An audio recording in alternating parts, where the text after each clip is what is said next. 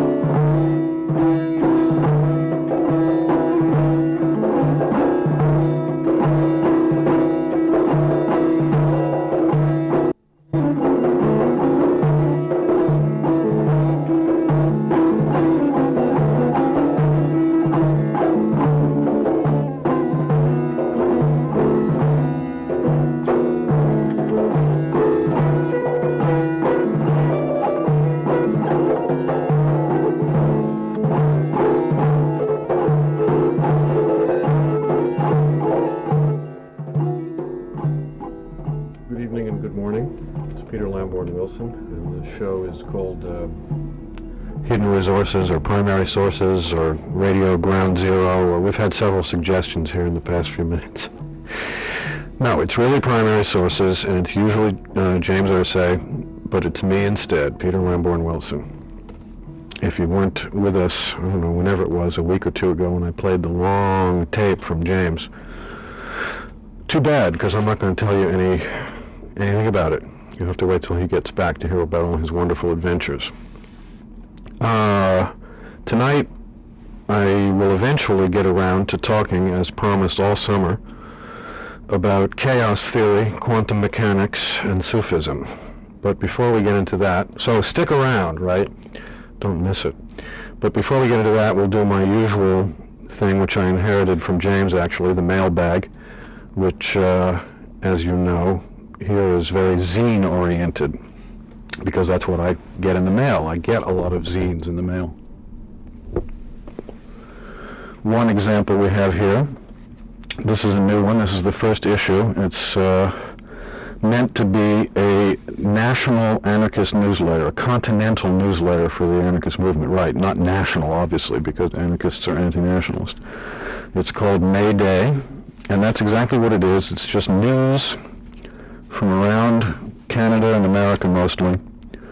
It came out of the uh, big anarchist gathering in Minnesota, and uh, future issues may be bigger and uh, um, denser in various ways, but it's already a very worthwhile project. And if you're interested in keeping up with that news side of the movement, write to Mayday, care of Denise Unora, U-N-O-R-A, at uh, 1459 West Foster, F-O-S-T-E-R, Chicago, Illinois, 60640. I have a couple other zines here. We'll get to them in due time. But while I'm on the subject of anarchy, I should mention that the tomorrow night at the Anarchist Switchboard, Bad News Magazine presents an evening of ranting poetry with Dave Huberman, Nick Tozek, I hope I pronounced that right, Bob Z, and others. Um, the Anarchist Switchboard is a little tiny hole in the ground on East 9th Street at 324 East 9th Street. You probably have to walk up and down the block several times before you find it. But um, I, I have a feeling this, this one will be good. I'm into ranting myself, so um, that's why I thought I would uh, share that with you. Already, I should announce, even though it's still pretty far off, again on the subject of anarchy, the Halloween weekend is getting to be a anarchic tradition in New York. That is to say, it's been going for two years. That makes it a tradition by anarchist standards. And we're, uh, it's going to be tried again this year. Again, the anarchist switchboard at 324 East 9th Street are the people to get in touch with if you're interested in being in on the planning of Halloween, the anar- uh, Halloween anarchist Halloween in New York. And you could give them a ring at 475 8312. I hope that you all get your pencils out at the beginning of each of these shows because I have so many good things to tell you about that you have to write away for. That you should be taking notes. Uh, one thing you don't have to write away for is my favorite literary magazine. It's in fact the only literary magazine that I ever read. It's called The Exquisite Corpse.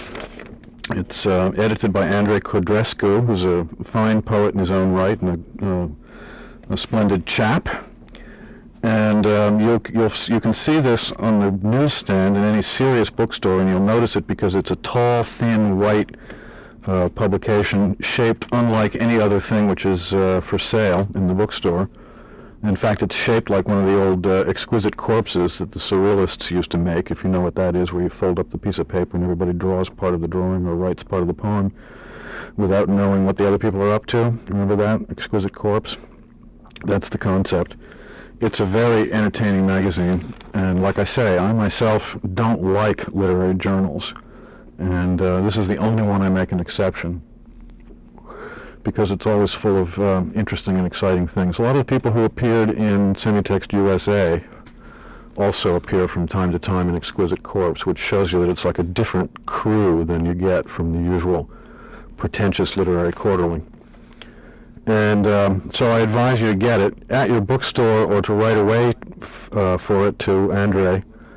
Um, you don't have to write to him by name. Just write to Exquisite Corpse, English Department, Louisiana State University, Baton Rouge, Louisiana, 70803. It makes great su- makes great subway reading. You can carry carry it around with you all week on the subway and little poems, little book reviews. I like it. It's very entertaining. Let's see. I did have another. Somebody just sent me a zine in the mail here, so I don't know what it's about. But uh, they say that they, the person says that they've heard us talk about zines, and um, so they're sending me one of theirs, which I very much appreciate. This one is called Oikos. I guess that's how it would be pronounced. O-I-K-O-S. A journal of ecology and community. And the editor, I presume it's the editor, yes, says, I hope you, uh, I hope the, uh, what is it? I hope the um, numerous minor glitches endear it to you. All right. I'm already fond of it. It's uh, the address, in case you're willing to take it sight unseen, since I'm not reviewing it here, but only mentioning it. Oikos, O-I-K-O-S, 55 Magnolia Avenue, Denville, D-E-N-V-I-L-L-E, New Jersey 07834. And we're in favor of anything from New Jersey around here. We're New Jersey boosters. That's the editorial we. I don't know how you guys feel about it. That means me. Um, okay, we don't read that letter. Here's somebody who still can't find my book Angels. Well, that's really a scandal. I don't know. I give up. Sorry. If uh, Thames and Hudson can't help you, then I can't help you. They're the publisher.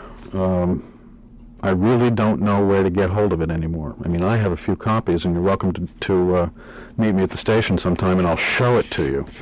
That's the best I can offer. Now, here's a nice letter from someone calling themselves the Church of the Hirsute Bivalve Mollusk, the Erica Jong Cabal. Sounds very uh, subgenial, doesn't it? Um, it says, I'm a new, uh, new listener to BAI. It was always there, but was somehow connected to wombats in my mind. You know, I think we're dealing with, with one of our people here, right, one of the night people. As such, I have never heard James Irsay, so I can't say you're doing a wonderful job filling in for him. But I can say that you're doing a fantastic job. Thank you very much. Well, enough specious flattery, he says. As you can see, I have the great good luck to work for a free-thinking organization with a Xerox machine. Free thinking equals ignorant of the fact. The poor thing. All day it, it uh, belches out corporate flatulence, but at night, midnight to 8 a.m., it undergoes a strange and wonderful transformation. See, I knew this was a night person. It produces art, especially in the hours after your show when it is used to create things from this stationery from this stationery to uh, overdeveloped body parts. Don't ask. I am thinking of starting a zine. I haven't the foggiest idea of how. Simply help. Perhaps you can devote a portion of a future show to a few basics.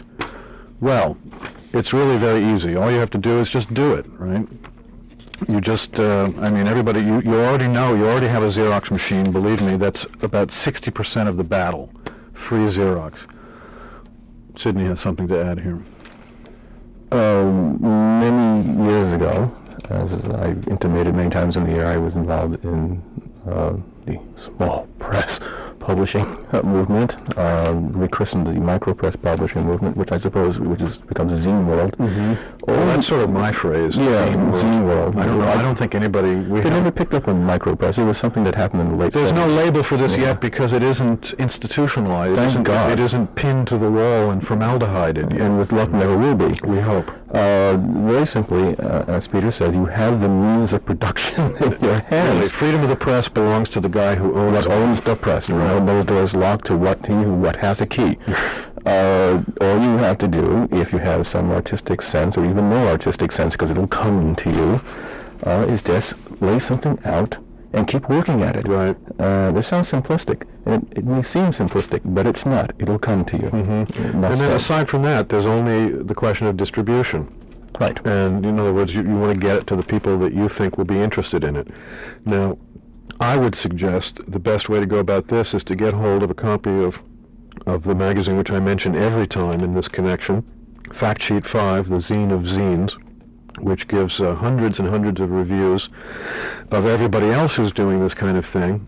Send away, get one of those, and then right away to the read the reviews, figure out which ones sound most up your line, send away to these people, find out which ones you like. You'll get further mailing lists from them, and then uh, you'll have your audience ready-made. I mean, you basically you don't you don't want to make more than 50 or 100 of, of number one anyway, and it's very easy to find 50 people out there who are doing something pretty close to you, who will like it, that you'll get in contact with. And after all, as I've said again over and over and over again, the whole point of this is to be in contact, not to be a producer vis-a-vis other consumers. And further, there are the endless manner of production, uh, ways of folding the paper, uh, the kind of paper, texture of paper, shape of paper. This, I think, you that. just come to on your own. Yeah, and the, the content you must have, whatever your dream is, your vision is, you transport it somehow to paper and share it around, and the rest is simply the manufacture and the creation. The best thing about self-publishing is that you're doing exactly what you want. You're not working for the man. Exactly. You're, you're not expecting to make a profit. You're not going into it uh, as a business, so that you have to compromise with some kind of market values. Uh, you're not you're not subject to any censorship in this country. Well, that's not entirely true. mm, That's not entirely true, but you can, well. it's let's say virtually true. For many years, I was waiting for someone to start publishing something specifically that I wanted to see, and it wasn't happening. So one day I began to publish Right. it mm-hmm. on my own. And the reader and listeners can do the same if you have access to, now so many people who work or don't work have access to uh, tabletop, literally tabletop publishing. hmm You know, one of the reasons why I don't do a zine of my own, but uh, usually participate in other people's zines, is because since I don't work in an office, I don't have that that good old free Xerox. I mean, this is the, the one of the secret of the zine world is how many people are doing night jobs in offices these days, in my opinion. but I'm I'm not one of them, so that's my problem. That's. Um, yeah, oh, I know plenty of people who are doing it, and, but they're producing their own zines, you know. What is this? Oh, this, this, I can't tell what this is. I started to read this. This, this looks like a letter to do with the uh, um, Antarctic Convention warning us about some problem to do with uh, the dangers of unified field theory. Green, this is too interesting. I have to read this. Warning, warning, please see Office of Naval Research uh, on the subject of Philadelphia experiment before embarking on experiments of which you know not. Messrs. Moore and Berlitz, oh, isn't that the Bermuda Triangle fellow, Berlitz? Provide clues, though scant. Dr. Jessup is gone now. Please note, in October 1943, naval ship disappears in Philadelphia to appear in Norfolk to reappear back in Philadelphia. The men of the Eldridge return as shadows. Some were caught in green mists. Eth- others say they met beings in other dimensions. Most went insane. Others later died, caught in flow, deep freeze, go blank, get stuck. One walked through wall in front of wife and child. In all probability, it was von Neumann who proposed the Invisibility Project in late 39 or early 40, care of National Defense Research Committee. Einstein himself was privy. Warning! Your gravity well may be of similar design, i.e. deployment of intensified magnetic resonance, Biefeld-Brown effects, Brown's greater and stress in dielectrics, magnetic oscillations causing neuronal damage due to diatheric effect, electromagnetic oversplash may cause dire consequences. Okay, I think we get the idea. As far as I'm concerned, sir, I don't care. It sounds like just added uh, fun. If I may, the only thing the general public knows about the Philadelphia experiment was that it was an attempt uh, to defeat radar at that time. Oh, you mean there really was such a There was, there was a Philadelphia ex- experiment in being a war buff. It was uh, then a primitive electronic attempt to defeat. Not uh, through astral projection. No, uh, not to my knowledge, but who knows? Yes, of course. And it failed. Right. Okay. Well, we'll take your warnings into consideration, sir. But basically, I have, or madam, I didn't get to the end of the letter, so I don't know. But uh, basically, I would say we're a courageous bunch, and we're willing to take risks. So we'll be out there despite the danger. Right, gang? Here's another letter who said that they heard the show in their car. Oh, and we were interviewing uh, Robert Anton Wilson, and they want to know about um, more about the brain machines. Yeah, I should have. I, sh- I may have mentioned that after the Robert Anton Wilson interview, we got about three million phone calls here asking about where to find out more about the brain machines. And so um, I should tell you what we what uh, Bob said to tell you, which is that there is a book called Mega Brain. I finally saw a copy of it tonight, but I have not yet acquired it myself. It costs three ninety five, and it's in it's they say it's everywhere. And I, the author is named Hutchison. I'm not exactly sure how to spell that, but Mega Brain is the book. It's apparently it's a it's a mass market paperback. You can find it anywhere, and it has everything that you want to know. Well, so much for the mailbag. Oh, yeah, right. So much for the mailbag. Um, before I get move on into uh, chaos and quantum, I'd like to. I remembered that I had also promised to tell you something about the Moorish Orthodox Church. Um, I've mentioned three different zines now produced by different branches of the Moorish Orthodox Church. Uh, James and I are both uh, have uh, been associated with and had knowledge of this church for many, many years, and uh, I thought that uh, I should share it with uh, the listeners to this show. Um, it's not a church which seeks publicity in the usual sense of the word, although it's not a church which is adverse to converts. And in fact, um, as you'll find out as I read read this uh, brief, well, not too brief, but anyway, reasonably brief um, history of the church, in the last two years it's had quite a revival. Um, and I think the, the way to introduce you to it most easily is to just read you parts of the church uh, history and catechism of the Moorish Orthodox Church of America, second edition. Uh, I won't. I don't think I'll read the whole thing, but I'll see. I'll see see how much we can get of it. It begins with a quotation from the founder of the church, Noble Drew Ali. The fallen sons and daughters of the Asiatic nation of North America need to learn to love instead of hate and to know of their higher self and lower self. Every man need to worship under his own vine and fig tree. There's also a quotation from Jalaluddin Rumi. A morning breeze trails musk behind it, perfumes from the street where my love is. Yes, and the world wastes as you sleep. The caravan is leaving. The sweet smell is dying. Arise. Moorish Orthodoxy is not a new religion. Historically, it began with the message of the American prophet Noble Drew Ali, born Timothy Drew in South Carolina in 1886, raised by Cherokee Indians and adopted into that tribe. At 16, Drew began his wanderings as a circus magician, which took him to Egypt. I see, let me interrupt myself to say that I see that it doesn't, I, uh, this does not mention the mo- probably the most salient fact here, which is that, that uh, Timothy Drew was a black man, the son of, of slaves. Uh, at 16, he began his wanderings as a circus magician, which took him to Egypt, where he received self-knowledge and direction from a priest, the last of a cult of high magic practiced for centuries in the Pyramid of Cheops. This magus recognized the young American as a reincarnation of a former leader of the cult and saw him for the prophet he was. From him, Drew Ali learned the messages of the Circle 7 Koran, the holy book of the church, as well as much higher truths. He returned to America, where he was told in a dream to found a new religion, quote, for the uplifting of fallen mankind. He began the first mosque or temple in Newark, uh, Newark, New Jersey, but because uh, I think in 1916, if I'm not mistaken, but because he and his followers refused to fight in World War I, he was forced to move to Chicago, where his movement, the Moorish Science Temple, began to grow. That's M-O-O-R-I-S-H, Moorish. The Moorish Science Temple attracted mostly black Americans. Noble Drew, however, was no racist, though he held certain racial theories. Blacks, he said, are Moabites or Moors, and under this identity he taught pride to a race of oppressed sufferers. Moors are an Asiatic race, but so are many others. For example, Noble Drew identified Celts as an Asiatic race.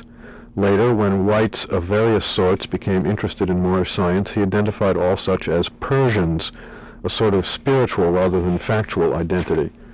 For Moorish Americans, Morocco is a promised land. This shows the influence of Garveyite return teachings and provides an interesting link between Moorish science and Rastafarianism. Moorish orthodoxy, despite its name, gives all these teachings an esoteric significance.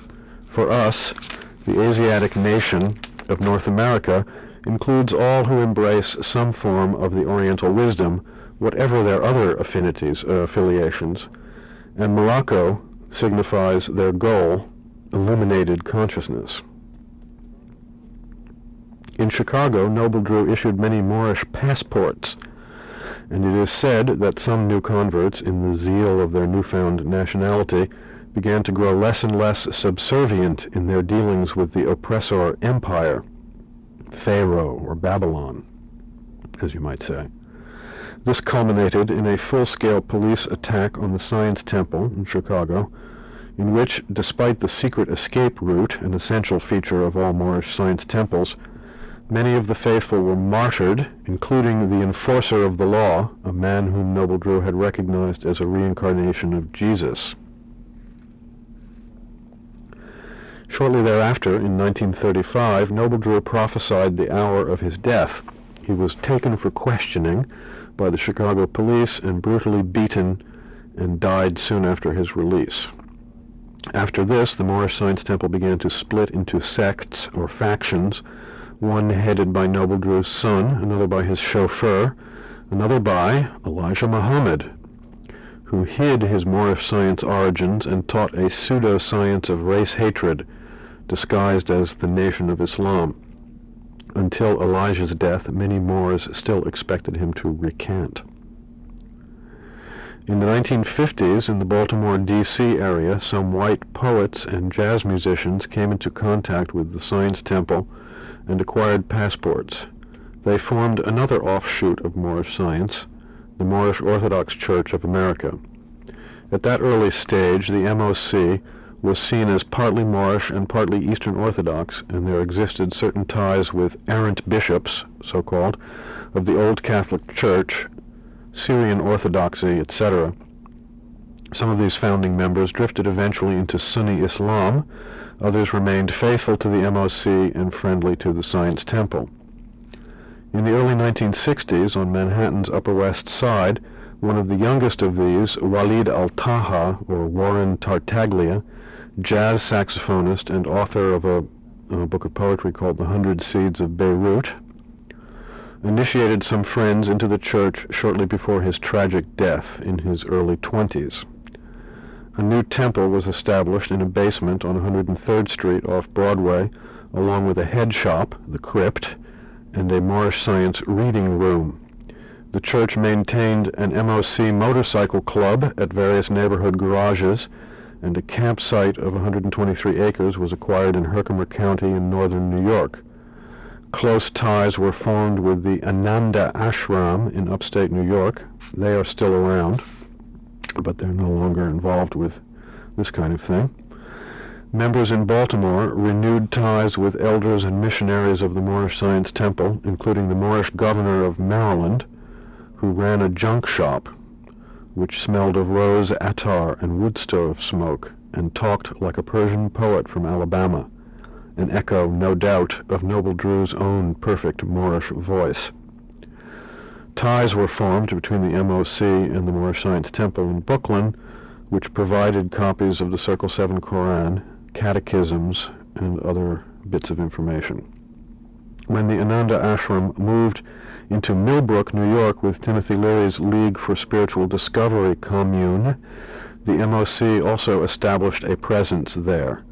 The MOC is proud of its heritage in the psychedelic churches movement of the 60s, when we shared many adventures in Millbrook, till the empire banished its Celtic guru to exile and prison. We still have a temple in Dutchess County where the church is legally incorporated. At that time the church more or less abandoned all orthodoxy, though not the name, and found its true spirit in Sufism. We adopted the winged heart as our emblem, after learning that each Moorish science temple traditionally designs its own version of the crescent. Skip a little bit here. Uh, what interested us most was Sufism of various unorthodox varieties, including Ismailism, the teachings of the assassins, but many other strains were woven into the MOC in the 60s, including Advaita Vedanta, Tantra, Neo-American style psychedelic mysticism, Native American symbolism, and insurrectionist activism. The 70s and early 80s, in retrospect, seem a rather dim period in church history. Members scattered around the world, and interest waned. The New Age bogged down in various greed therapies, guru scams, and blandouts. For a while, only small groups in Manhattan and Dutchess County kept a shadowy existence and continuity. Recently, however, the time has become ripe for a revival. New religions are appearing. Native American rites, neo-paganism, anarcho-Taoism, the Church of the Subgenius, the followers of Eris, and others with whom we feel a natural affinity. We have launched a new edition of our newspaper, the Moorish Science Monitor, quiescent since 1967, and many new conversions have resulted. The sudden upsurge of interest necessitated this revised edition of the MOC pamphlet out of print since the late 60s. Excuse me. What is Moorish Orthodoxy? What is its catechism? Many people have converted to Moorish Orthodoxy simply on hearing its name or seeing the photograph of Noble Drew Ali. Later, however, they may wish to learn something of Moorish doctrine. In effect, there is none. Moorish Orthodoxy is like a mirror in which each seeker beholds a beloved form, each one different. We have no required ritual and no source of authority other than those the individual imagination provides. We do, however, perhaps share a certain taste or spiritual aesthetic. Moorish Orthodoxy was founded originally to explore the esoteric dimensions of Noble Drew's teaching, discovered in such passages from the Circle 7 Quran as these, for example. Now cease to seek for heaven in the sky. Just open up the windows of your hearts, and, like a flood of light, a heaven will come and bring a boundless joy. By the sweet breath of Allah, all life is bound in one. So if you touch a fiber of a living thing, you send a thrill from center to the outer bounds of life. You are, each one, a priest, just for yourself. Allah and man are one. When man has conquered every foe upon the plane of soul, the seed will have full opened out, will have unfolded in the holy breath. The garb of soul will then have served its purpose well, and man will need it nevermore. And man will then attain unto the blessedness of perfectness, and at one with Allah. I, Jesus, brought immortality to light and painted on the walls of time a rainbow for the sons of men, and what I did, all men shall do. The antinomian and egalitarian aspects of lines like these have reinforced our position in relation to all organized religion of heresy. In relation to all liberatory teachings and beautiful imaginings, we take up a posture of tolerance and interest, a sort of rootless cosmopolitanism that seeks out universal spirit hidden, hidden anywhere and everywhere, revealed in all cultures, always occult and dissident, an invisible college embracing East and West but rejecting all official stultifying consensus reality. A Moor might belong to any religion or none. quote, free either to take up a form or not take up a form, not bound by any. Forms are for use, not to make captives. Unquote, from Hazrat Inayat Khan. The idea of an American heretical Islam is one such form. We appreciate the aesthetic of Moorish science, of Noble Drew's unique and prophetic mixture of Afro-American, Native American, magical, Oriental, and Moorish symbolism and imagery. We admire his courage, his martyrdom, his revolutionary stance against Pharaoh, his, his Americanizing of the prophetic spirit. He always wore a Cherokee feather in his fez. We reflect this aesthetic in our lives and creative work, but we are not bound by it. Like certain esoteric Javanese sects, we reject the figure of the master, guru, or murshid in favor of that of the teacher. Anyone can be a teacher in relation to someone. Everyone has something to teach, something to learn. To symbolize this attitude, all Moors are encouraged to create new names and titles for themselves. The Moorish hierarchy is self-appointed. Anyone is free to print passports. And then uh, follow some details of that. Let me get to the, I'll skip to the conclusion. The Moorish Orthodox Catechism, then, consists of no rules or dogmas, but only of adherence to the so-called five pillars of Moorish science as listed by Noble Drew. Love, truth, peace, freedom, and justice, to which we add a sixth, beauty. And then there are two poems with which it ends. The first is by Hafez of Shiraz. The bud opens into a red rose. The nightingale is drunk for joy. Hail, seekers, lovers of wine, wine for a thirsty world, like a slug.